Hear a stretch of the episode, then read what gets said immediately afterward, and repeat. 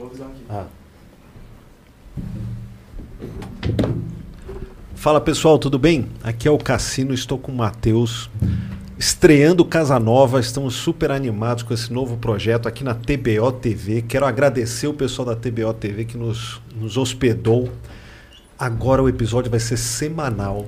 Toda quarta-feira, às 19 horas, estaremos ao vivo aqui. Fala pessoal, tudo bem? E hoje, aqui é o Cassino Especial. Temos dois convidados. estreando um Casa assunto Nova. Estamos super animados que, com que tem despertado muita curiosidade. Que, é- TV, questão quero agradecer autismo, o né? pessoal da TBO E a gente TV vai falar sobre o diagnóstico, vai falar sobre o tratamento em todas as fases da vida, né? A gente tem até alguns casos de diagnóstico tardio. A gente, a maioria das pessoas, eu mesmo achava que só descobria quando era novinho e agora o avanço aí no diagnóstico tem, tem mostrado que você pode diagnosticar isso mais tarde também, né? Então estou aqui com o doutor Eduardo e o doutor Lucas. Muito bem-vindo ao nosso programa.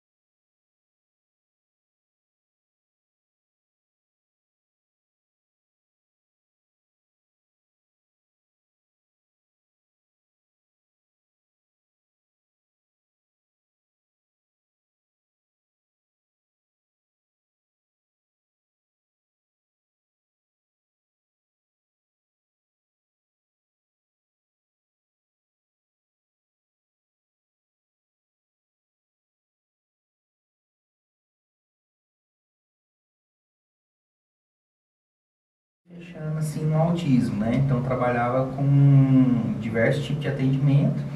Hoje, possivelmente, 80% do meu trabalho tem a ver com pessoas com autismo. Né? Aí, durante esse período, aí, eh, fiz um mestrado na área, né? um mestrado em análise de comportamento. Fundei o instituto, né? que eu coordeno, coordeno uma equipe que trabalha com pessoas com autismo lá. E atualmente estou fazendo doutorado também na área e sou professor né, da Faculdade de Anhanguera do curso de Psicologia em disciplinas que envolvem análise de comportamento, que acaba sendo um modelo de intervenção que a gente utiliza para essas pessoas.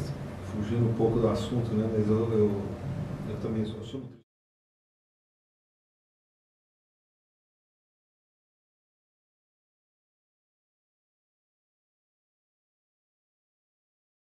Nem minha última pós, né? Eu fiz uma pós em nutrição esportiva. Daí meu filho assim, oba papai, você terminou, agora você vai poder jogar bola comigo. Você já está no mestrado e doutorado, rapaz, deve faltar tempo, hein? Não, e tem outra graduação anterior. Eu também sou formado em Química, fiz especialização também, mudei de área. Não para não, né? para estudar, né? Não para. E tem mais um detalhe, né? Eu fiquei sabendo, viu pessoal, a gente vai marcar presença.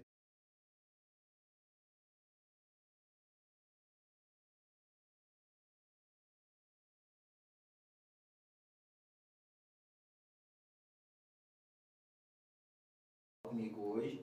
Né, um oizinho no começo e no final da transmissão, É, né? pra só fica que assistiu tudo, é. Aí vai valer a presença de vocês. E você, Eduardo? Pois é, eu sou formado em medicina há 10 anos também.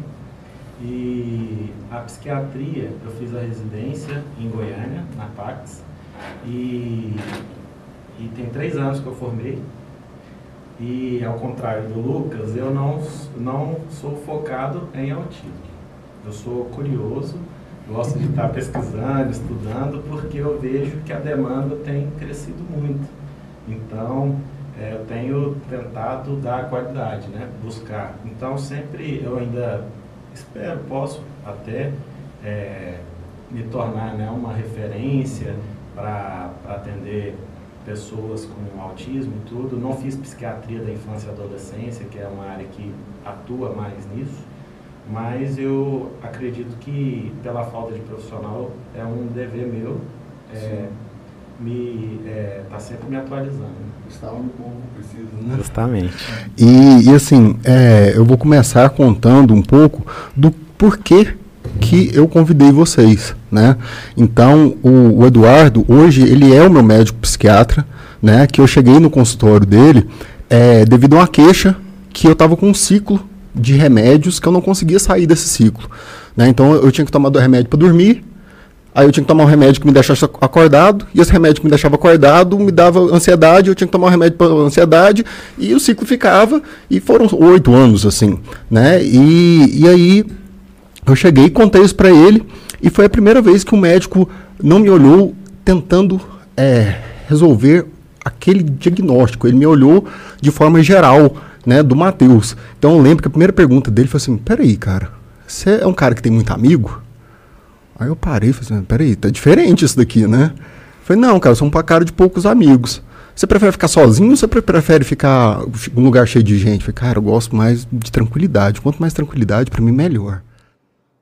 Como que você é toque? E foram fazendo outras perguntas que foi me, me, me gerando curiosidade e eu fui me vendo naquelas perguntas, né? E, e, e aí... Pegou e falou assim, olha, cara, eu preciso de uma ajuda de um profissional para o seu caso. Mas se existisse um checklist, se existisse um gabarito, você gabaritou o autismo. Né? É, não se assuste com isso, mas por favor, busque um psicólogo especialista nisso para ele me ajudar a gente fechar esse diagnóstico. Né? E pela primeira vez eu saí feliz de um consultório psiquiátrico porque não me rotularam da primeira vez que eu pisei lá. Porque não foi a primeira vez que eu procurei um psiquiatra. Então, a primeira vez que eu. Uh, não, é depressão. Não, é bipolar. Não, é, é, é, é pânico. E sempre com remédio e tal. Ele não me passou nada. Olha, só vai. Daqui, quando fechar o diagnóstico, sendo ou não sendo, aí você volta aqui.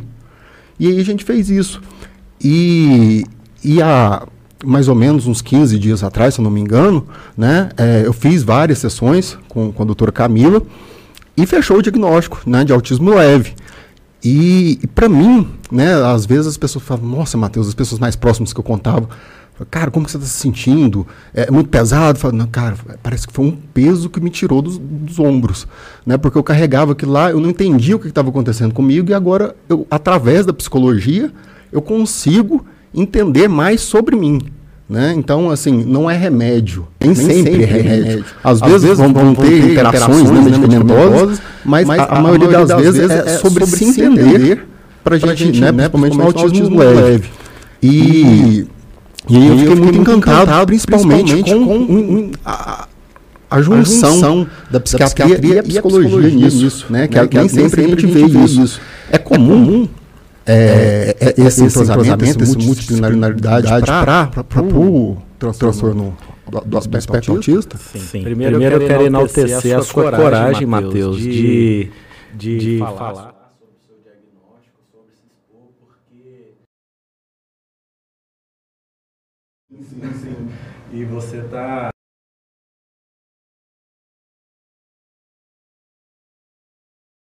e deixarem o que a gente, que a gente pode, pode, falar mais, mais na frente, as, as camuflagens para sobreviver, né? Uhum. Então, é, sobre a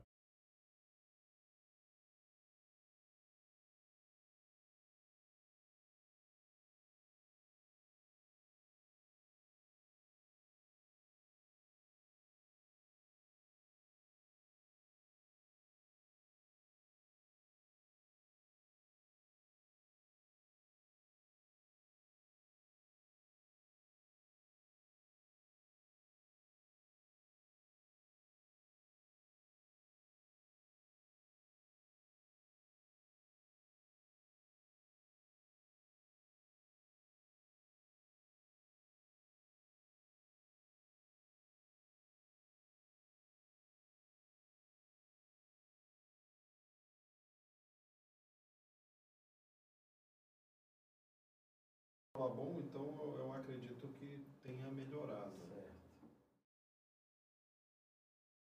E se quiser complementar, Lucas, sobre a, essa relação psiquiatra-psicólogo. E a gente atesta o microfone aqui. Esse pessoal, pessoal consegue, consegue escutar, né? né? É, bom, essa, essa relação, ela, ela é, não só, não só é, boa, como, como é, é crucial né? Então, então, quando a gente, fala, na questão diagnóstica, inclusive tem pesquisas que mostram que quanto maior uma equipe multidisciplinar para diagnosticar, melhor é a qualidade do diagnóstico, a capacidade de diagnosticar. Né? Então acaba assim, algumas vezes a, as pessoas procuram direto o médico, às vezes procura direto o psicólogo, às vezes procura um outro profissional. E a gente tem que entender que nessa área a gente não trabalha sozinho.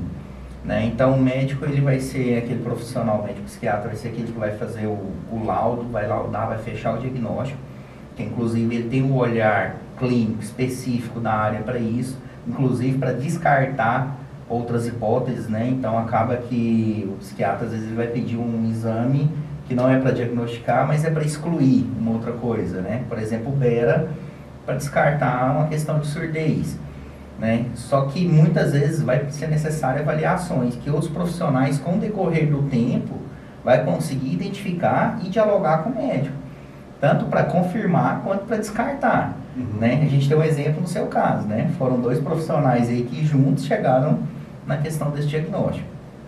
Entendi. É, e assim, uma coisa que me pegou muito desprevenido, né? Não sei se o pessoal está escutando que eu troquei de microfone, qualquer coisa vocês falam aqui que, que eu, eu, eu retroco, né? É, uma coisa que me pegou muito desprevenido, que mesmo sendo da, da, da, área da saúde, eu não imaginava, né, depois de uma certa idade, ser diagnosticado como era a última coisa que eu esperava na vida né? Eu esperava uma, uma outra abordagem e tal. É, está sendo muito comum esses autistas é, diagnosticados tardiamente? Foi uma mudança recente que a gente teve, porque antes o autista ele era, era categorizado colocado numa caixinha, né? que cheio de diferenças, mas ficava no mesmo lugar. É, a partir de 1980 começou-se a falar sobre o espectro autista, certo? Mas isso só veio aparecer no DSM-5 em 2013, quando ele foi lançado, de colocar o transtorno do espectro autista né, como uma, uma um, um transtorno psiquiátrico, né? E a partir daí que foi é, que aumentou a prevalência né, de, de pacientes que são diagnosticados. Por quê? Porque tirou, antes tinha aquele pensamento do autista como uma deficiência intelectual grave na maioria das vezes, né? E a partir só de, do ano 2000 que começou a, a ser visto que dois terços dos pacientes com autismo eles têm um, um, um QI, né? na média e até acima da média. Então, é, tem toda essa modificação que a gente está vivendo isso. Né? Então, é, o que foi estudado e o que está sendo estudado agora com, com questões genéticas e tudo mais, então a gente está cada vez mais conseguindo é, melhorar esse diagnóstico. Mas, em média, você falou aí oito anos né, que você demorou para o diagnóstico? Oito anos com medicamentos errados, né? É, mas a, é, da, da, primeira procura faz, faz mais de 10. Da primeira procura com, com psiquiatra. De estatística que a gente tem é que o paciente é, ele tem o primeiro diagnóstico de um transtorno mental a partir de 13 anos. E desse primeiro diagnóstico até chegar no diagnóstico de autismo demora 13 anos em média. Então a nossa missão é tentar diminuir isso, porque quanto antes melhor diminui o sofrimento. Não, aquela, aquela história, então, porque tem, tem umas histórias de que muitos dos gênios eram autistas, né? Isso tem um, um pouquinho de fundamento pelo, por esse artigo que você leu aí. Sim, dentro do espectro autista, o que, que a gente vê? Antes, como caracteriza, é, era, colocava aquelas pessoas, né, rotulava aquelas pessoas e, e hoje não. O espectro é o quê? É você pegar um, um número variável de, de, de características, né?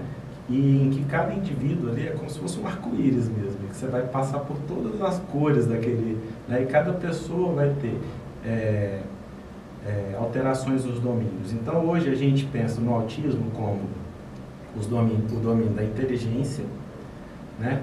Da comunicação, é, inteligência, comunicação social. e interação social. Então, é, a inteligência. Existem autistas com deficiência intelectual grave até a faixa de superdotados. Existem pacientes é, 20 a 30% dos autistas eles vão ter mutismo completo. E pode ir até uma loquacidade surpreendente, né, de falar demais. Alguns, 20 a 25%, eles vão ter ali entre um ano e meio e dois anos de vida na primeira infância, uma quebra do, da comunicação. Entendeu? É, desenvolveu a fala, mas ali entre um ano e meio e dois ele perdeu, é, estagnou ou, ou, teve piora. E quanto à interação social, nós temos desde autistas que querem um isolamento total, não querem se, se, se relacionar, até autistas que, mesmo diante da dificuldade, eles sentem é, vontade, têm o desejo, mas aquilo para ele é muito difícil. Então, então a gente vê muito isso hoje no espectro, né? Qual que é a melhor idade assim para você perceber isso, para você poder diagnosticar? Seis meses. a melhor idade é o quanto antes, porque quanto antes você identificar e começar né, no mundo. Ou começar um tratamento cedo, você vai impedir. E é um tratamento multiprofissional. Mas, você né? falou seis meses, eh, daí você deu um sorriso. Eu não sei se era de brincadeira. Você já percebe eh, Consegue é, essas questões uhum. com, é. com o neném? Alguma, da, é, alguma das perguntas que a gente faz para a família quando ela chega, né, quando está com a desconfiança, é se ela observava quando colocava o bebê para amamentar, se ele tentava contato visual. Sim.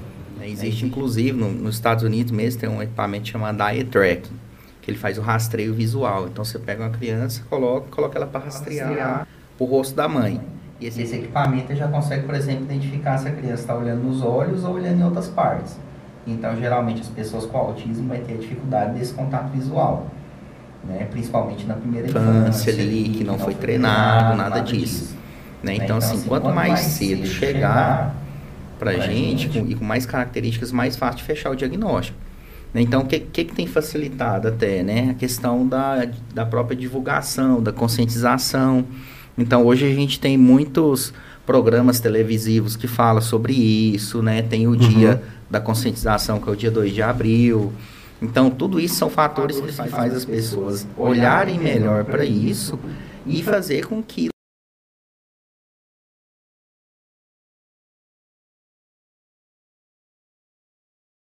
consegue rastrear coisas ali já no comecinho, ele já pode sugerir para a família procurar os profissionais especializados nisso. Mas é muito comum hoje a gente encontrar diagnóstico ali um ano e meio, um ano e oito, dois anos, dois anos e três meses, coisas que antigamente era mais difícil. A gente via sempre acima de três, quatro anos. É, eu acho que, eu entendo que é, é difícil às vezes para o pai, para a mãe, é, perceber isso, né? Até porque às vezes o cara tem só um filho e daí é o desenvolvimento que ele está acompanhando do filho, né? Quais, quais, são assim os traços assim, os, os, sinais que a gente tem que ficar atento para falar, opa, deixa eu levar no, no, psiquiatra, deixa eu levar no psicólogo para ver se está tudo certinho. Tem, tem um traço assim que a gente Normalmente na primeira infância a gente vai ver sobre questões é, desde a como o Lucas falou muito bem, da amamentação, né? Se ele tem aquela interação, né? Para, ri para a mãe, volta tal. É, se ele vai ter, é, a, quando a introdução alimentar, né? A seletividade e tudo mais de alimento. É, textura, abraço, essas coisas. É, tem um, um, uma questão que o, do autista de andar na ponta dos pés, que é muito. A gente faz muito essa pergunta, mas nem sempre quem anda na ponta dos pés é autista, né? Mas não é uma coisa patognomônica, né, para autismo. É, e aí, e questão de interação social com outras crianças, organizar, alinhar objetos, é, brinquedo, mas, mas, brincadeira nem, nem circular. Sempre que tem isso, é, é o diagnóstico, né? Porque tem criança que é tímida, né? Porque eu era muito tímido, eu era meio fechado, era difícil. Só depois de um tempo que eu me soltava Sim. com as outras crianças. Né? Se, a gente pegar, por exemplo, o Eduardo citou agora a questão do DSM-5, né? Ou seja, está na quinta edição. Cada DSM que foi passando, ele foi é, modificando e melhorando as características. Então, se a gente pensar nas características, até para pensar como que os pais poderiam ver, a gente tem que olhar para a criança com características dentro de dois grandes grupos. Né? Um grupo que é a comunicação social, né? que vai estar tudo isso, até isso que o Eduardo falou, e a gente complementou aqui, contato visual, é, dificuldade para fazer e manter a amizade de acordo com a idade da pessoa, reciprocidade social, aquela coisa, você se interessa pelo que eu falo, mas eu me interesso pelo que você fala. Isso seria um grupo, resumidamente. Né? Então, pais olharem para isso. Criança tem dificuldade de contato visual, dificuldade em aceitar outras crianças, interessa pelo outro, ela imita. Né? Então, uma das perguntas que a gente faz é: seu filho faz igual quando você faz assim para ele? Ó, faz assim, né? para identificar. E o outro grande grupo que a gente coloca diz respeito a estereotipias e comportamentos sensoriais, né? Então, o Eduardo citou aqui muito bem aquela questão do da roupa, da seletividade, que tem a ver com coisas dos sentidos. Seu filho tem dificuldade com barulho, com alimentos, com textura, né? Ele tem uma rotina que é muito excessiva. Né? A gente comentou de uma coisa de uma é, rotina quebra depois. a retina, a, a, a rotina. É... Trocou a rua, né? Que a família uhum. passa, tem que voltar e passar por aquela rua, porque é muito difícil sair. Os objetos enfileirados, né? Então tem um apego a um objeto específico que muitas vezes não é comum. Né? A criança gostar, por exemplo, de ficar com a sacolinha na mão ou embalagem de produto de limpeza e não interessar por carrinho, por boneca.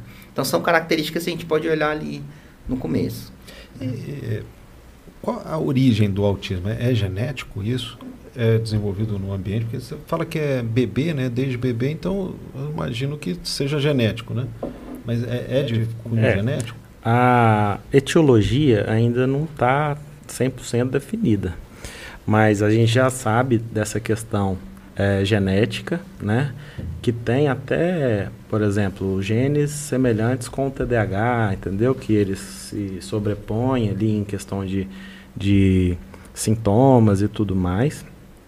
É, e eu acredito assim, tem linhas, tem várias teorias. Tem teorias falando sobre a questão ambiental que pode influenciar, né? Na primeira infância, de, antes disso, na barriga da mãe, através do que a mãe é, consome durante a. A gente entrevistou um nutricionista que ele falou sobre isso. Uhum. Né? Às vezes o BPA do plástico e outro, outros, é. outras deficiências nutricionais podem causar alguma coisa. Tem uma medicação que é o divalproato de sódio, que ela já tem estudo mostrando que ela pode aumentar a chance de, de autismo quando a mãe está tá ingerindo valproato de sódio durante a gestação.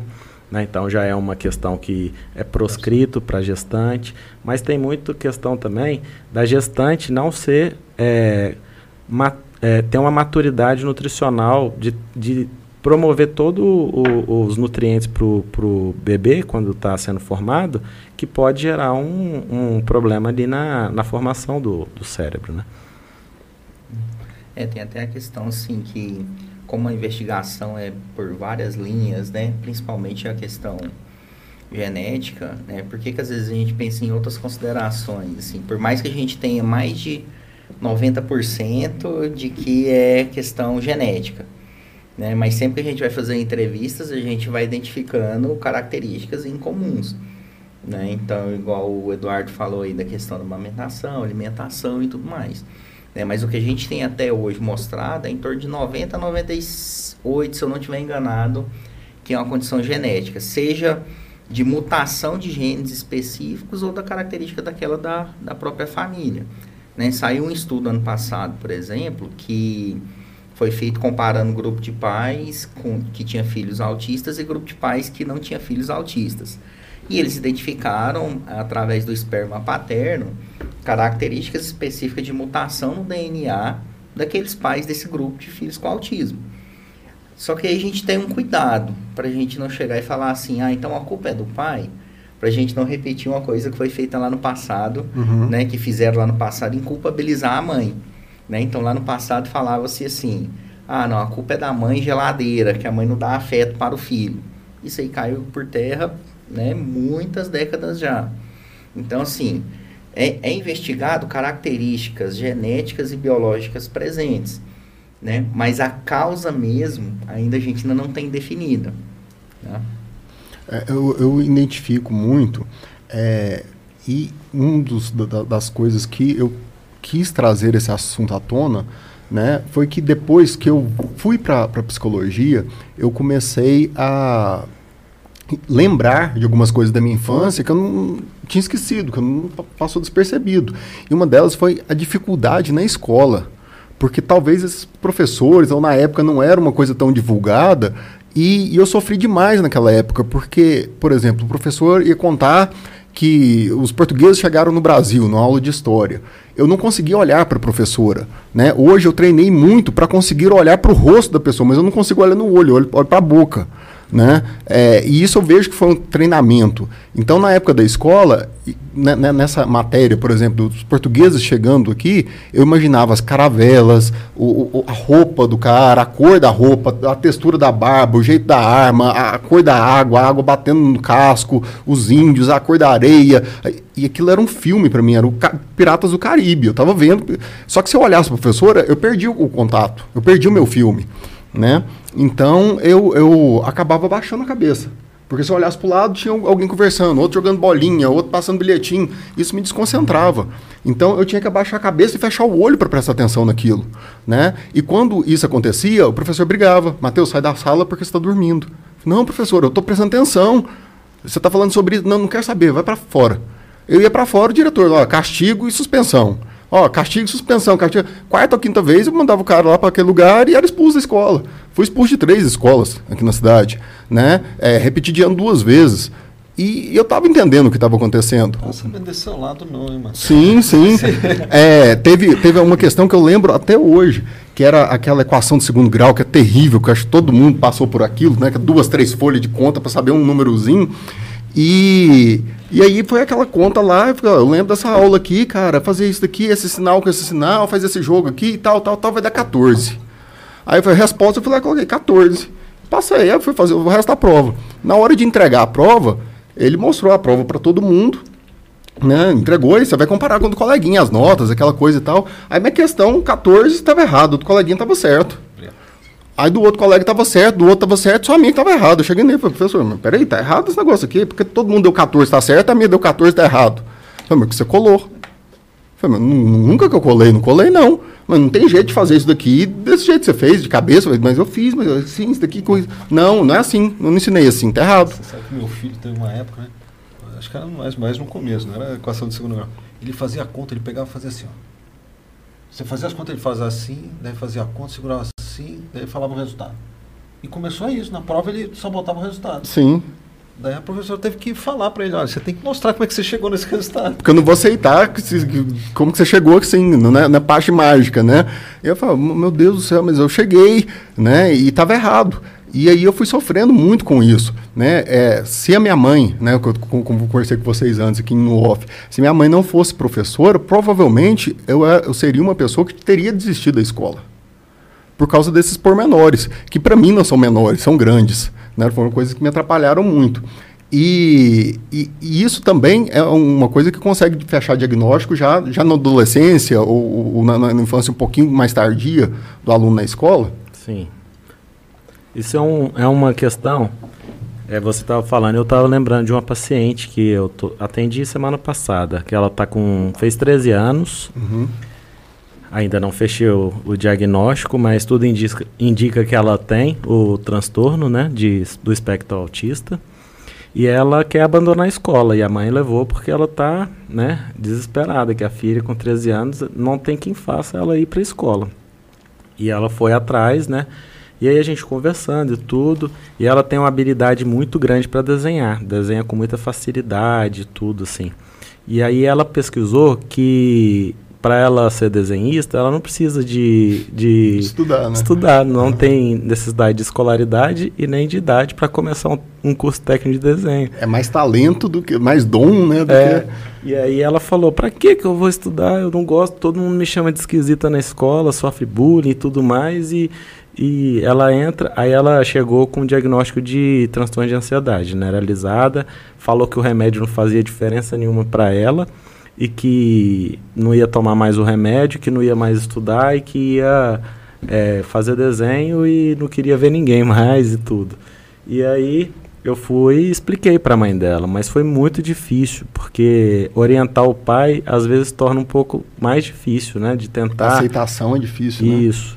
E é uma coisa assim que a gente tem estudos mostrando que o paciente é, na adolescência, normalmente no final da adolescência e fase adulta, que passou batido na infância, tem essa questão de abandono escolar, de subempregos, de remuneração mais baixa. Então, acredito que, se eu não me engano, é, um terço dos pacientes conseguem ter um, um, um ganho melhor. Assim, dois terços eles vão ter essa, esse prejuízo para conseguir ingressar no mercado de trabalho. Uhum. E é uma das coisas que ainda está crescendo e que a gente ainda precisa é, melhorar muito, que é o que?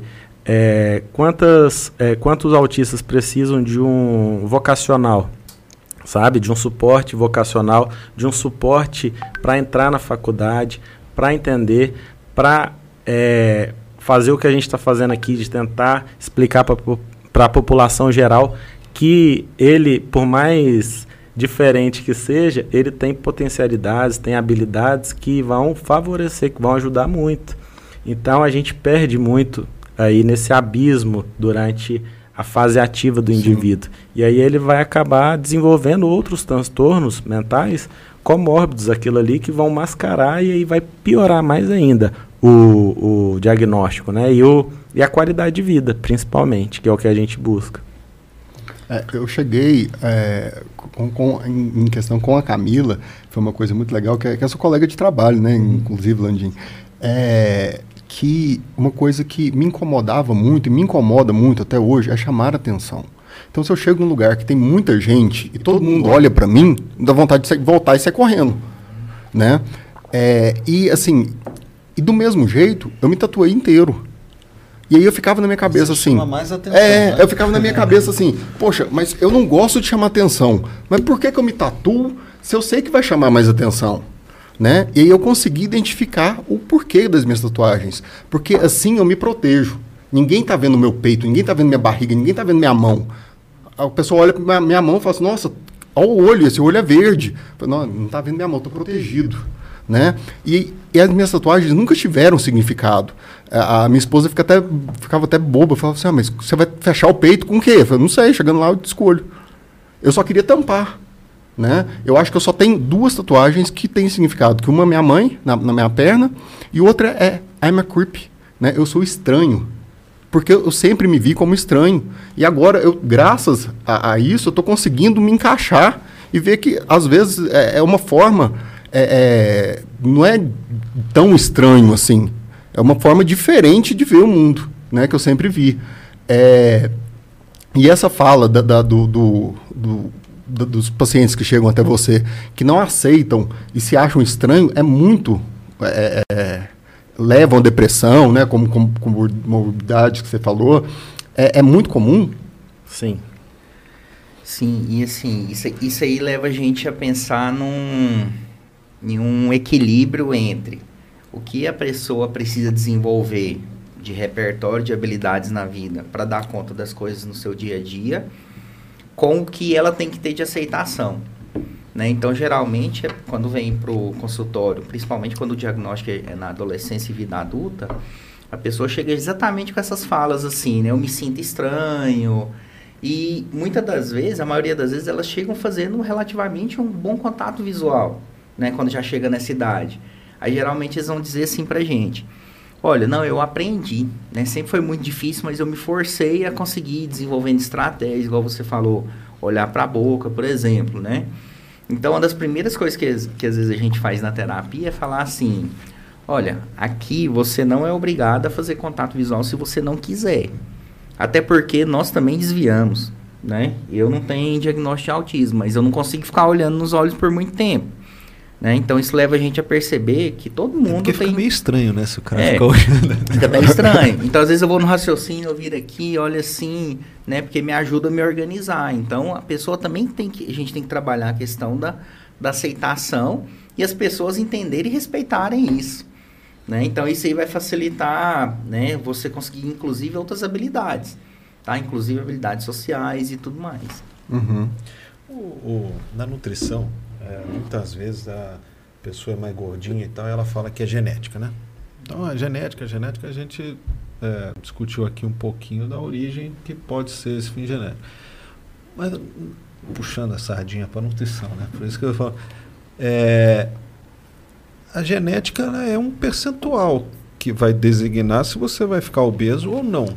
Mas toda a parte comportamental, as suas atitudes, suas decisões, influenciam, às vezes, em uma porcentagem, uma proporção muito maior do que a genética. Partindo disso, né, mesmo a gente ainda não tendo certeza que é fundo genético a, o diagnóstico, como é que é o tratamento? O tratamento consegue é, minimizar essa influência genética aqui e, e deixar a criança, o adulto o, o, o Matheus aqui compartilhou a situação dele e olha, eu vou falar para você, eu nem sabia. Né? Eu soube no, no penúltimo uhum. programa que ele falou: Olha, tem meu diagnóstico, eu nem sabia, nem tinha percebido. Quer dizer, de alguma forma ele lidou com isso que a gente não sabia. Como é que é a, a fase do tratamento e o quanto que ela pode influenciar nessa questão aí? Quanto que a gente consegue é, socializar sim, e ter uma vida é, normal, tanto para a criança quanto para os familiares que estão em volta, né? Que eu acho que às vezes são os que mais são afetados aí, mas... É, que, que, que, a gente entende né, no desenvolvimento de cada pessoa? A gente tem três fatores principais que faz nós sermos quem nós somos. Fator biológico é um, fator das relações individuais é outro, né? A casa que você cresceu, os amigos que você teve, as pessoas da escola, professores e a cultura que a gente está inserido. Quando a gente combina esses três fatores, forma quem é o indivíduo. Então, todo mundo tem uma condição genética e biológica já a priori, né? Que vai fazer com, certo, que, que, com que certas coisas sejam mais fáceis ou mais difíceis. Né? A pessoa com autismo, por exemplo, ela nasceu com uma condição que às vezes a parte sensorial é muito difícil para ela, tem que arrancar a etiqueta da roupa, Sim. coisas assim. Então ela vai se adaptar nessas questões durante a vida dela. Não adianta a gente mão também, suja, né? Mão suja é, terrível. Não adianta a gente querer que ela vista todas as roupas do mundo porque ela tem que aprender. Não, a gente adapta nesse sentido. Né? Então, sempre as intervenções a gente vai pensar no que, que tem que desenvolver para ser importante para a vida, com o que a gente tem que entender da condição biológica e respeitar ali. Então, a, e a cultura? Então, por exemplo, nós vivemos num país de língua portuguesa. Né? Quem é dos Estados Unidos vive num país de língua inglesa. Quando a gente vai pensar em intervenções, por exemplo, que foram estudadas lá, a gente entende porque a ciência, né, ela funciona dessa forma em qualquer contexto. Porém, a gente precisa adaptar para cá. Né? Então, se eu, vou, se eu vou treinar uma imitação de sons com uma criança, né, eu tenho que levar em consideração a língua de origem que nós estamos aqui. Tropicalização do tratamento. É, então assim, a gente precisa pensar sempre isso. Aí como que eu vou usar isso durante a vida? Né? Porque existem características culturais que a gente vai levar no desenvolvimento, seja uma pessoa com autismo ou não. Né? Por exemplo, pegar na mão e abraçar. Aqui no Brasil nós somos muito assim, né? Muito afetuosos, né? Terrível. Então, às vezes é terrível para tem essa questão. Então, se fosse. Talvez, de longe era tão melhor. É, talvez se fosse num país como a Alemanha, por exemplo, talvez o sofrimento com isso fosse menor, porque tem menos uhum. esse contato, né? O cultural. Na Itália né? já sofreria muito também. Né? Então a gente tem que pensar na combinação desses fatores aí para ver como desenvolve. Só contar uma historinha aqui. Meu pai uma vez foi visitar minha irmã, minha irmã mora na França e ela tinha uma amiga, acho que é dinamarquesa. E lá o pessoal não tem o costume de abraço, beijinho, né? Pra quê? Minha irmã contou pro meu pai, meu pai já chegava na dinamarquesa. Ô! Oh! ele não pode te encontrar, não. Por favor, não. assim, a minha, minha, esposa, ela foi aprendendo isso com, aos poucos e eu junto, né? Porque, tipo assim, quando a gente começou a se relacionar, teve alguns momentos que ela chegava para mim e falava assim: Eu tô te incomodando? Eu perto porque parece que você, tá, você ficou mais, mais frio. É, e eu notava, ela estava abraçada muito tempo. Aquilo lá já. Como que eu falo para ela educadamente? Tira a mão de mim, não tem jeito, né? Então ela foi aprendendo. Ela até brinca, que ela chega em mim e fala assim: abraço 5 segundos. Ela vai me abraça, um, dois, três, larguei, larguei, calma, porque ela sabe que 5 segundos é o máximo ali, né? E isso, uma pessoa que eu amo, que eu escolhi para viver comigo. Agora imagina um estranho chegando e me abraçando, né? Então geralmente fica parecendo a, aqueles memes lá, assim, que eu, a pessoa com o braço esticado para baixo, a outra abraçando, assim, o que, que eu faço aqui, né? Então eram situações, são situações até hoje, por mais treinado que eu consegui me desenvolver, que eu vou continuar tentando, né, junto com o Eduardo, junto com a Camila, tentar é, é, melhorar isso, mas são pontos né, é, é, que hoje eu identifico como pontos de, de melhora. Né? É, uma outra questão que eu queria tocar com vocês é que às vezes as pessoas veem o autismo, né, é, estereotipam ele como a, a, pessoa que não tem sentimento, né, que, que não, sente muito a dor do outro e tal. E talvez eu tenha conseguido a, a, me adequar muito isso sendo profissional da saúde. Então eu tenho que ter um olhar mais empático para o outro, né? É, mas eu lembro da, na, agora parando e olhando, analisando, eu lembro da minha, minha, minha infância, minha adolescência, eu tinha respostas muito grosseiras para as coisas. Então, tipo assim, ah, fulano morreu. Não, beleza. Mas como assim, Matheus? Beleza, você conhecia ele, tava, o que eu posso fazer? Né? Então, é, é, é, era muito agressivo. Né? Hoje eu já consigo expressar um pouco mais de empatia por aquilo. É, mas não deixa de ser um treinamento também, né? E isso às vezes é muito dolorido, porque você pensa assim, poxa, será que eu não gosto de ninguém? Né? Então, e, e, e é esse estereótipo mesmo, assim, ele tem esse estereótipo de ser mais frio, é comum isso com, com autista? Sim, a, o déficit na, na interação social é um dos critérios diagnóstico né, do, do DSM-5. O DSM-5, como eu falei, ele foi lançado em 2013. Em março de 2022, ele teve uma revisão. Foi lançada essa revisão. E nessa, nessa revisão, eles mantiveram os critérios, mas pediram, assim, reforçaram a importância dos três primeiros critérios da, da, do critério A, né, que é dividido em critério A, que, são, que é o, o que é, é obrigatório, e o critério B, que não é tão obrigatório. Então tem que ter os três critérios A e pelo menos dois dos quatro critérios B. E aí tem tudo isso que você está falando, entendeu? A grande questão é que isso pode ser sobreposto e pode é, ter um diagnóstico de um transtorno de personalidade esquiva, que é um, uma pessoa igual você falou que chega num lugar ali, ela não se sente confortável, ela tem que sair daquilo Sim. ali. Que também tem, é, o critério é muito parecido. Então precisa muito da interpretação clínica de tudo isso, né? Para a gente chegar para o tratamento, como você estava falando, até para complementar o que o Lucas falou, a questão do tratamento de treinamento de habilidades né, sociais. É, o, a pessoa que nasceu, ela vai precisar treinar. Ela vai precisar sempre do profissional, vai ser a melhor maneira. Mas essas pessoas, elas vão é, ter o que a gente chama de camuflagem, que é ela vai conseguir imitar, vai conseguir se esconder para quê? Para ela se inserir na sociedade. Então, passar despercebido, passar né? despercebido. Porque o Cassino falou, falou, eu convivi tanto tempo, eu não notei, né? Isso. Então a camuflagem e as ferramentas que, a, que, a, que o autista ele cria, isso pode ser desde a infância e a, nem os pais captarem o que, o que, o, o que o, as características dele, pode ser desde a infância. Lógico que a camuflagem ela gera um esforço e um sofrimento muito grande, porque é uma coisa que a pessoa tem que estar é, tá ali se policiando e tudo. Diferente do treinamento de habilidades, que a pessoa vai conseguir desenvolver aquele treinamento, ela vai aprender e isso vai dar qualidade de vida. Agora, a camuflagem não é só no autista, né? O homem casado também, às vezes, tem que camuflar algumas coisas, né? Ele não quer fazer e tal, mas ele, ele se camufla e faz. É, né? mas isso é uma estratégia de. é uma estratégia compensatória, é um mecanismo de defesa que a gente vai ter, né? É, para quê? Para evitar confusão, confusão e tudo. Então, o autista. Só que a gente não tem o sofrimento que ele tem para fazer aquela mesma coisa, entendeu?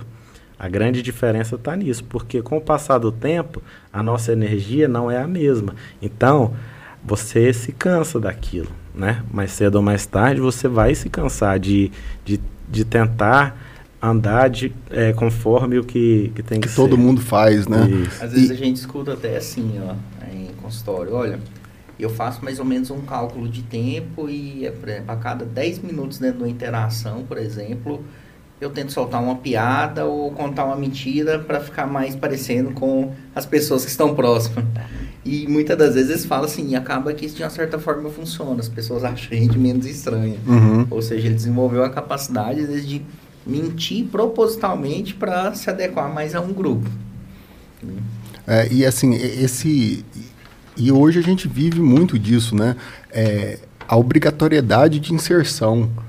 Para você fazer parte de algum grupo, você tem que ter uma, uma obrigatoriedade de inserção. E, e uma das queixas que eu tenho muito frequente com a Camila em consultório é que no final do dia eu me sinto esgotado. Porque eu tento tanto me inserir que no final do dia eu fiz tanta força para aquilo que eu posso não ter, não ter sido um dia da minha agenda muito cheia. Mas é que eu tive que interagir com tantas pessoas e me passar por normal em alguns casos, que, que eu, talvez eu fosse estranho naquele caso, que me, me tiraram tanta energia que eu chego em casa e estou estafado. Né? E aí quem sofre são as pessoas que mais convivem com a gente, porque aí você não tem a, a paciência de fazer essa, essa mesma coisa com a esposa, com a mãe, com o filho, com, e aí você acaba se- sendo você mesmo né, naquele momento e incomoda muito a outra pessoa, né? E ter essa- esse controle da, empatia. Poxa, peraí, com um cara lá de fora, com a pessoa que eu não conheço, eu faço o maior esforço danado para ser agradável. E para as pessoas que eu mais amo, que estão próximas de mim, eu não tô nem aí, né? E aí eu, eu já estou começando a virar esse jogo. Não sei se vai ser bom, se vai ser ruim, mas pelo menos para mim vai ser. Para as pessoas que eu, que, eu- que eu quero proteger, eu quero que seja. Isso aí acontece com todo mundo. Sim, acredito Às eu vezes que sim. é- é, eu ainda tenho uma situação que eu trabalho com pessoas da minha família. Uhum. Daí com os colaboradores normais você tem uma atitude, Sim. né? Então, quando é com o seu próximo, você às vezes é um pouquinho mais bruto, um pouquinho mais... Mais alto. rude, né? É E- aquela intimidade que, que abre umas É. portas aí que não deveriam ser abertas. Mas assim, uma, uma coisa que eu noto é que, por exemplo, vou compartilhar o que aconteceu esse tempo a- atrás. Eu estava de carro com minha esposa, eu estava dirigindo, ela toda feliz, falou, amor, a gente comprei o ingresso. Falei, o ingresso da onde? Ela falou, não, porque a, a fulana vai formar e, e, e tal, eu comprei o meu e o seu pra gente ir na formatura, era uma pessoa próxima e tal. Falei, que horror, não vou não.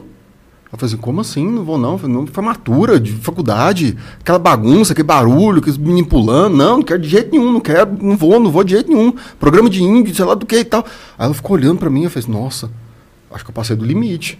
Né? E ela, ela ficou chateada, tadinha, ficou encolhidinha no carro, eu, eu, e eu dono da razão. Eu, parei e falei, nossa, eu fui estúpido pra caramba, cara. Peraí, deixa eu tentar reverter isso. Falei, não, amor, peraí, de, deixa eu assimilar isso direito, vamos pensar nisso daí, vamos tentar ver o, o que que faz. Então, eu sinto que, por exemplo, assim, se fosse você, né, que tivesse falado isso pra mim, eu não sei, tal, bem provável eu não teria essa reação. Eu falo, ô, cara, vamos ver, eu vou, vou olhar minha agenda aqui, te falo como é que tá e tal. Não iria, né? E que é um- um- uma coisa que, quando o, o Eduardo veio trazendo, falou assim, como que é você com seus amigos? É muito isso, a, a queixa dos meus amigos, pri- pri- principalmente os amigos mais de infância, aqueles mais chegados, Matheus nunca vai em lugar nenhum. A gente chama ele, ele nunca vai, ele nunca pode, ele nunca. Parece que ele não gosta da gente. Mas parece que em casa eu tô seguro, fora é complicado. Né? Eu gasto muita energia para sair. E em casa, né? E isso leva muito o autista a se esconder, né? Sim, mas, mas até, até, por exemplo, tem a questão do diagnóstico e entendimento, facilitar a sua aceitação, o entendimento dos seus amigos com relação a isso, vai facilitar. Sim. Então, por exemplo, seus amigos entenderem que realmente você funciona dessa forma, né? Então a gente tem que respeitar. Isso às vezes tira um peso que muitas das vezes você mesmo, por iniciativa própria, às vezes vai tentar sair para ter um momento com eles. Uhum. Tá? Igual aquele exemplo que eu falei do contato visual, que eu falo, olha, que no consultório você não é obrigado a ter contato visual. Geralmente a gente vê um aumento no contato visual. O cara fala, não, eu quero provar que eu Porque consigo. você quebrou aquela Aham. obrigatoriedade, né? Então, assim, deixa as relações mais leves, né? E facilita esse processo aí. Agora, assim, é, no- tirando a parte comportamental, a gente sabe que o o autismo também tem outras questões físicas, né? A gente até conversou um pouquinho antes a questão de desbiose intestinal. e quais são essas complicações e como é que a gente trata? É, é- é tratamento medicamentoso, é nutricional? como é que é tratado essas outras questões não comportamentais que são típicas e comuns assim do, do autismo? Sim.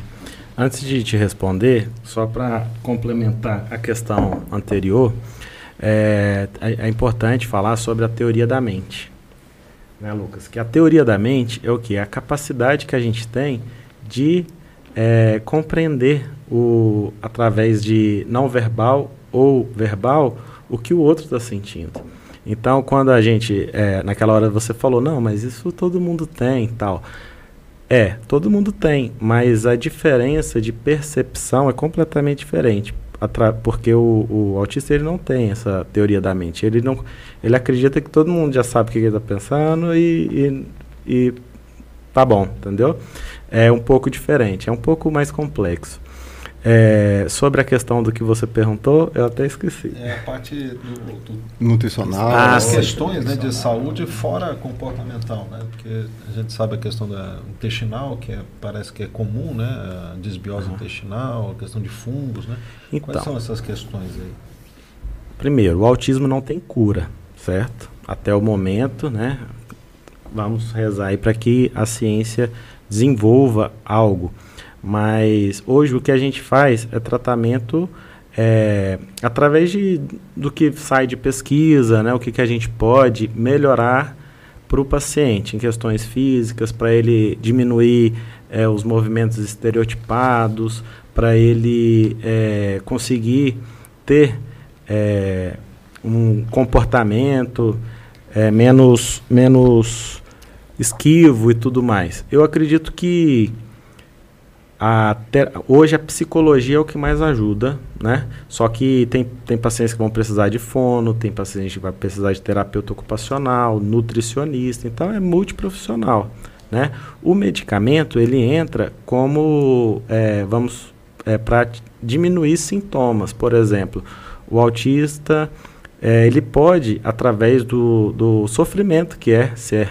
autista, desenvolver uma depressão, uma ansiedade, pode pode estar sobreposto.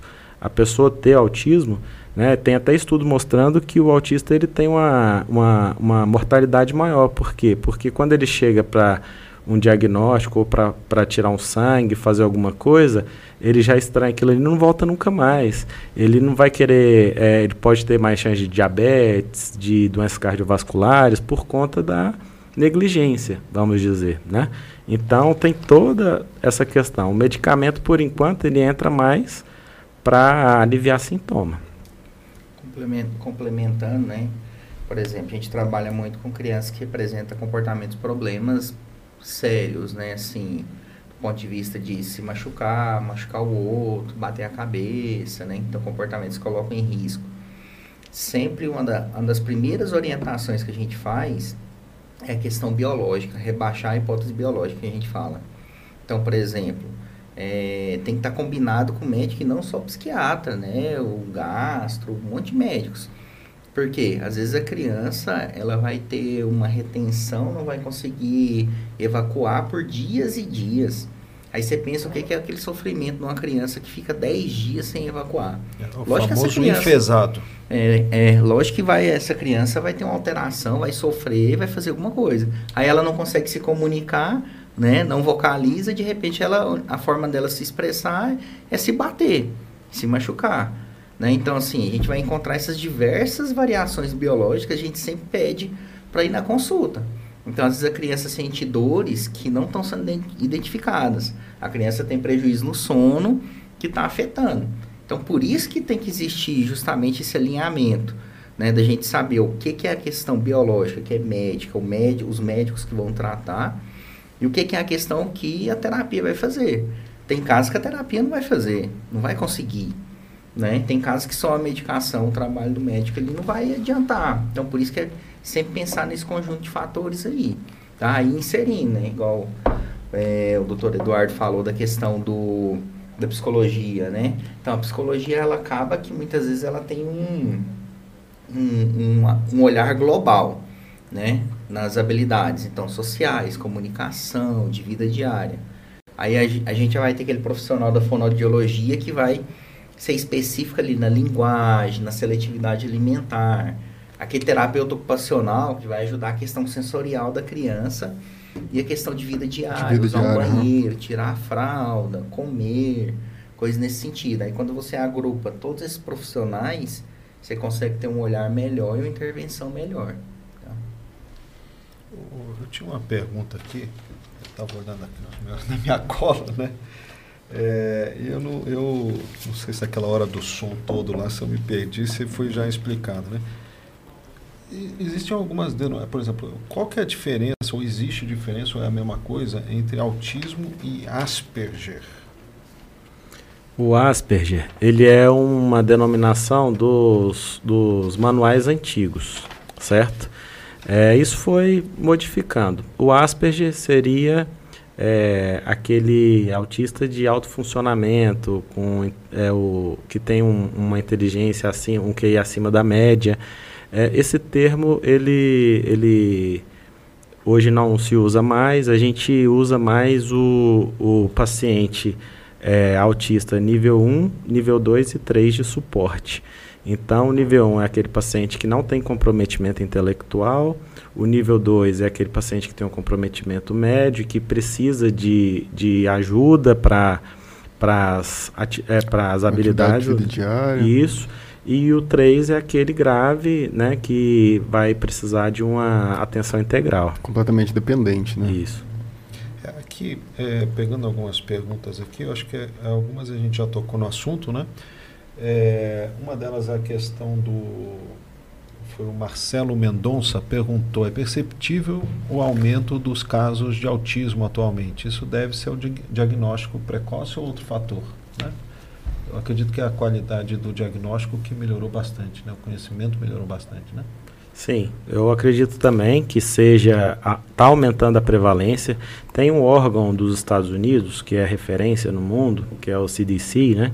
Que eles fazem é, a coleta de dados anualmente é, é, da, dos- do, autismo na infância. No adulto ainda não, não tem nenhuma fonte, mas eles fazem é, essa, essa coleta e assim, de 2004 tinha 1 para 1 para 180, se eu não me engano. Agora em 2021 no último 1 para 44, 1 O para último agora acho que é 38. Eu tenho esse É. aqui. e, tipo, por que isso? Se a gente for pensar, em 2004, eh, ainda não existiu o DSM-5 com o transtorno de espectro autista. né? Não existia ainda essa, esse, uma, uma Filtragem, normativa e tudo, para quê? Para entender melhor, né? Então tinha muito subdiagnóstico, tinha a questão do, da família não aceitar e tudo mais. Então, com a, na medida que vai diminuindo né, o estigma, eh, que vai, vai eh, deixando de uma forma mais neutra, né, eu acredito que vai aumentar bastante. Um exemplo meu, né, eu depois que eu terminei a residência e procurando, eu eh, encontrei um artigo eh, de um de um inglês chamado Simon Baron Cohen. Ele lançou esse artigo em 2015. Eu só fui ver, né, em 2020, 21. E mudou o meu jeito de olhar os pacientes dentro do consultório. Por quê? Porque ele fala sobre a condição do espectro autista, sobre eh, de uma maneira em que a gente acredita na neurodiversidade da formação do cérebro. O, cérebro de todo mundo é diferente. Então a gente precisa ter esse entendimento de que todo mundo vai ter ali eh, eh, limitações e habilidades, potencialidades. E aí ele, esse termo, condição de espectro autista, é um termo que tira o estigma, eh, deixa mais brando, né, mais leve. É, mas ao mesmo tempo a gente não pode banalizar também. Ah, não, é só uma coisinha, não. É uma coisa muito séria que precisa de acompanhamento, precisa de suporte da, desde a primeira infância ao longo de toda a vida. Não é uma questão só de. De Quando eu era mais novo, né? é, a gente percebia, tinha um- na escola, né? Novinho lá, você, você percebia uns caras meio diferentes, mas você falava, achava que o cara era tímido, né? Daí criança é maldosa, faz, faz brincadeira, né? É, hoje, foi até uma pergunta aqui, um comentário da. É, da Neifra Ferreira, né? que as escolas agora inclusivas, os professores estão cada vez mais preparados para lidar com os transtornos. Né? A minha filha mesmo estava estudando numa escola e tinha duas, duas crianças autistas no meio. Né? O que você acha que é melhor? É, é ter uma escola exclusiva, como a, a PAI é uma escola que exclusiva para isso, né? não só para o autismo, mas síndrome de Down e outras, outras questões ou incluir mesmo e colocar junto com as outras crianças, convivendo com as crianças que não têm o transtorno? Para mim, inclusão. Né? Esse aí já é um tema já até muito, muito claro, assim, né? Nas discussões, porque quando você coloca no específico, você não está dando possibilidades dele de conviver em contexto e desenvolver habilidades específicas uhum. de viver em sociedade. Né? A questão da preparação das escolas hoje ela está muito melhor, mas ainda tem um longo caminho. Acho que todas as áreas têm um longo caminho pela frente, né? É, mas a gente ainda vê muita dificuldade, por exemplo, né, vamos falar no âmbito público, né, as escolas municipais, em você ter, por exemplo, cuidadores, professores de apoio para acompanhar. Né? A gente ainda passa por muita dificuldade. Então, a, as pessoas dentro das escolas, elas estão com boa vontade, estão buscando aprender. Mas ainda o que falta é uma questão muito público mesmo, né? De você ter investimento, de capacitação, de receber. Então a gente vê muitas famílias chegando na gente falando assim: olha, na escola que meu filho tá, tá sem cuidador. Né? E às vezes a mãe tem dificuldade de levar a criança porque ela precisa de uma pessoa ali para ajudar. Né? Então, às vezes tem escolas que não tem. A escola pública, de uma forma geral, ela ainda tem mais esse investimento do que muitas vezes a escola particular. Né? Então, muitos casos, as famílias falam assim, olha, na escola pública eu ainda encontrei uma melhor condição na escola particular, porque lá me exigiam né, que eu tivesse, por exemplo, que pagar um cuidador por fora. E não pode, a escola não pode fazer isso. Né? Então, assim, a gente ainda tem bastante dificuldade, mas o ideal é a inclusão. Se a gente fizer da maneira correta, com crianças com diagnóstico precoce, recebendo intervenção adequada, você insere todas as crianças respeitando as suas limitações. Acho que serve até para né? ensinar para as outras crianças a conviver com, com é, as, crianças típicas elas têm que conviver para elas terem entendimento. Eu, enquanto Respeito, a gente estava né? conversando aqui, eu, eu lembrei de quando eu fiz vestibular 16 anos atrás, que era todo mundo igual. E agora, hoje, eu faço muito laudo de pacientes é, com TDAH, né, o déficit de atenção e hiperatividade, que ele tem direito a uma hora a mais de, de, de prova entendeu? Na minha época, há 16 anos atrás, isso não existia, sem chance nenhuma, né? Eu lembro é, de coisas assim, de 16 anos atrás que eu sofri, né? É, paciente com dislexia, ele tem direito, se ele tiver o, o, o relatório, de um leitor de prova para ele, uma pessoa para ler a prova, para ele responder. Então, o autismo é a mesma coisa, é, né?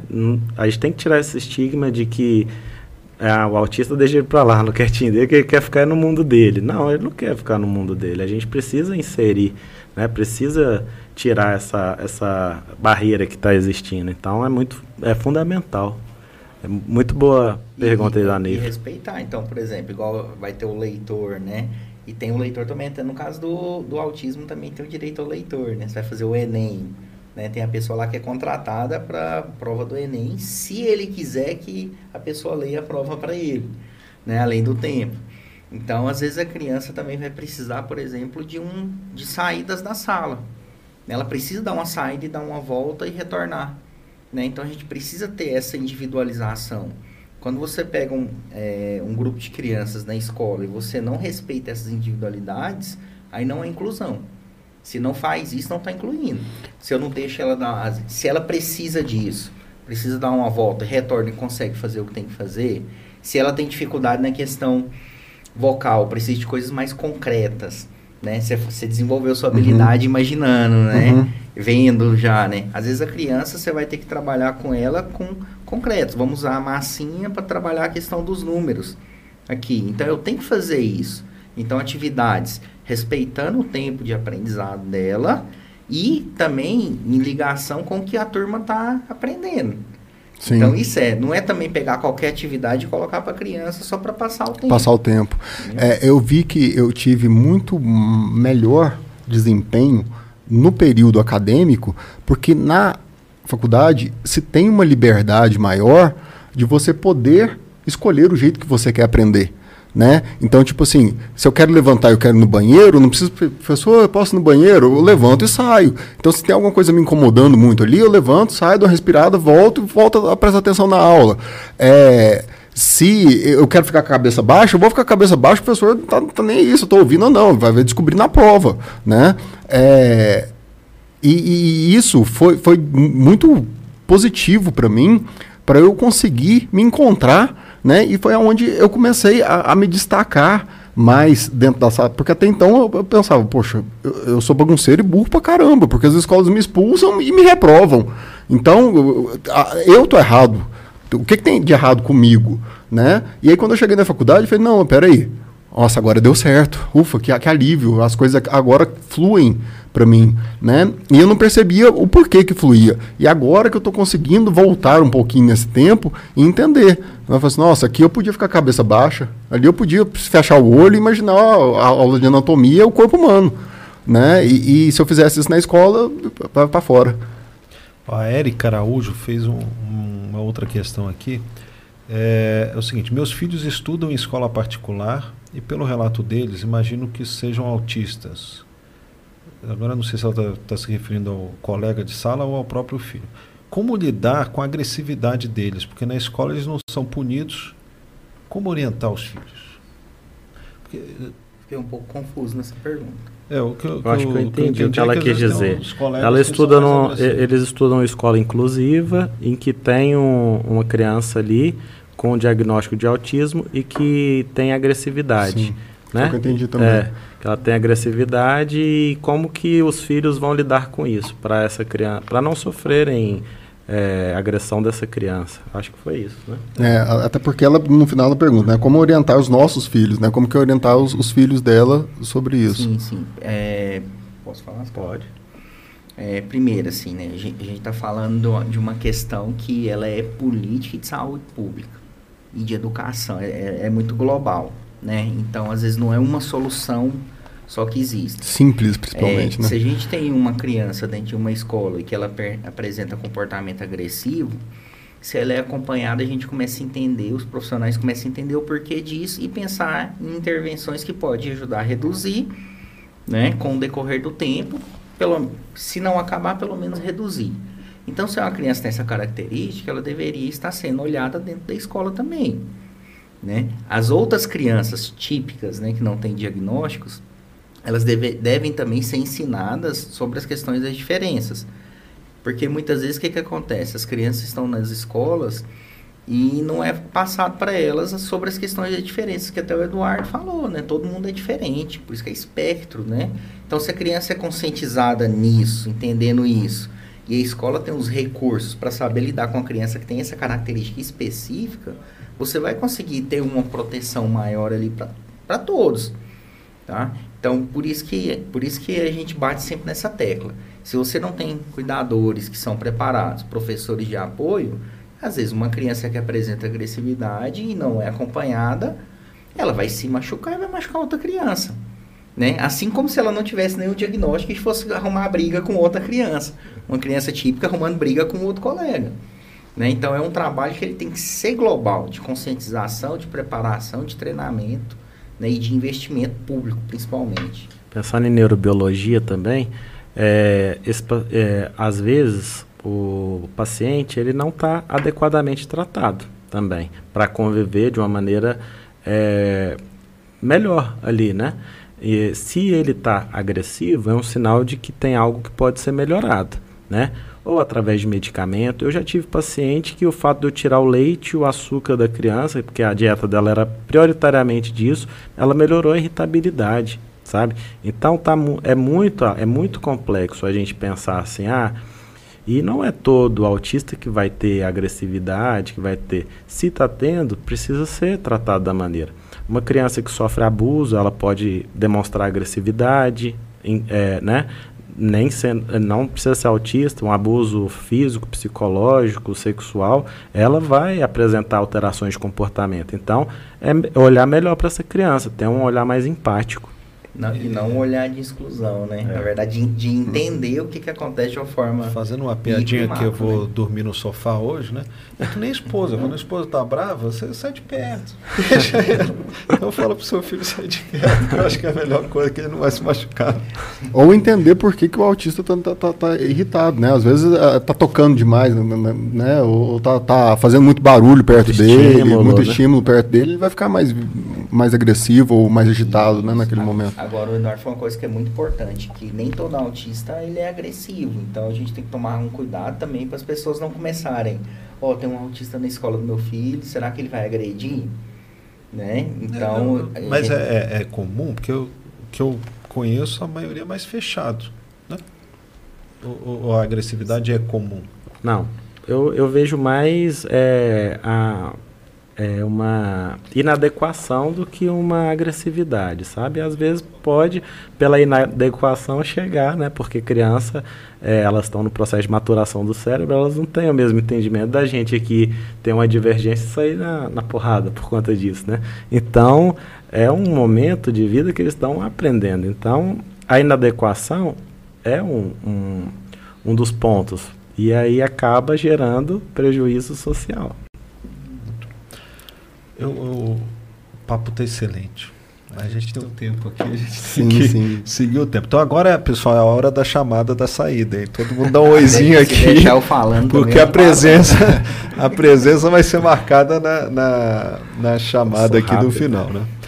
É, quero agradecer a presença de vocês. Eu acho que tem muito assunto aí para a gente marcar de novo. Agradecer também o nosso patrocinador, que aliás são presentes para eles. Se você puder fazer as honras aí, é, é, Matheus. Whey Protein. Uh, é. Eu tô focado nos treinos, hein? É, Gostei muito, viu? Ó. Mas daqui você, você consegue falar melhor do que eu no. Ó, Veno, é né? é um óleo Obrigado, de krill. Veno. Obrigado. É, o krill é um ômega 3 que em vez de ser do óleo de peixe, ele é do de um crustáceo. Então ele está em base fosfolipídica, tem uma melhor absorção e resultados muito interessantes. Aí. E tem fosfatidilcolina, então questão da cognição e tudo mais. Esse daqui eu, eu, costumo brincar que é o ouro em pó, né? Que é a creatina. É, que, que, que, tá na caixa d'água da gente, né? Faço uso. E, e a melatonina. Melatonina para sono, né? E o nosso outro presentinho aí, nosso brindezinho, pode pegar com vontade.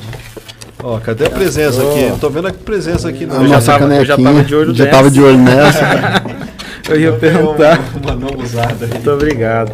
Agradeço demais o convite, principalmente o Matheus, viu? Que foi um, assim, quando a gente consegue ajudar alguém, é sinal que todo o esforço valeu a pena. Sim. E foi muito interessante. A gente é, no consultório a gente começa a conversar, eu tenho uma, uma, uma ideia que a gente, como médico, a gente tem que sair né, e, e ser mais humano e tudo mais. E quando ele falou aí no início, eu achei muito bom saber que eu estou no caminho certo. Muito obrigado mesmo pela, pelo convite, viu? Isso aí. Muito obrigado, Lucas. A gente esqueceu de deixar o, o contato de vocês. Se o pessoal quiser consultar, onde que encontra vocês? É, primeiro agradecer também, tá, pelo convite, Matheus, Fernando, Eduardo, tá? É, foi uma satisfação estar aqui com vocês. E quem quiser entrar em contato pode puxar pela página do Instagram, né? Tanto pela minha quanto da clínica. Então a gente tem lá a página da clínica que é instituto.landim, tá? E tem o meu pessoal que é lucas.landim. Respondo em qualquer um dos dois. Tá certo. Eu atendo na Clínica Yasmin, que fica aqui no Jundiaí, aqui próximo. E sobre o autismo, eu tenho uma parceria muito grande com o Instituto Lessa Gebrim, que fica no centro. Inclusive, passar uma informação importante para quem estiver ouvindo, que eles fazem aconselhamento parental é, gratuito. Então, é um, é um instituto voltado para o autismo, né? Que eu estou lá em parceria com eles e que eles têm essa... Eles são pioneiros, viu? Nessa... nessa nessa ideia. É o, o mestrado, né? É a tese de mestrado da, da fundadora, da idealizadora, e vale muito a pena conhecer. Muito bom. E depois, no final aqui, fora das câmeras, a gente dá um abraço de 5 segundos no Matheus. Beleza. faz um montinho, não. já, já tô olhando rota de fuga aqui. Valeu, pessoal. Um até abraço. a próxima. Quarta-feira que vem, às 19 horas, hein? Se você ainda não curtiu, chegou até aqui, não curtiu, não seguiu o canal, não deu joinha aí. Pô, tá na hora, hein? Valeu, brigadão. Boa noite. Valeu, boa noite.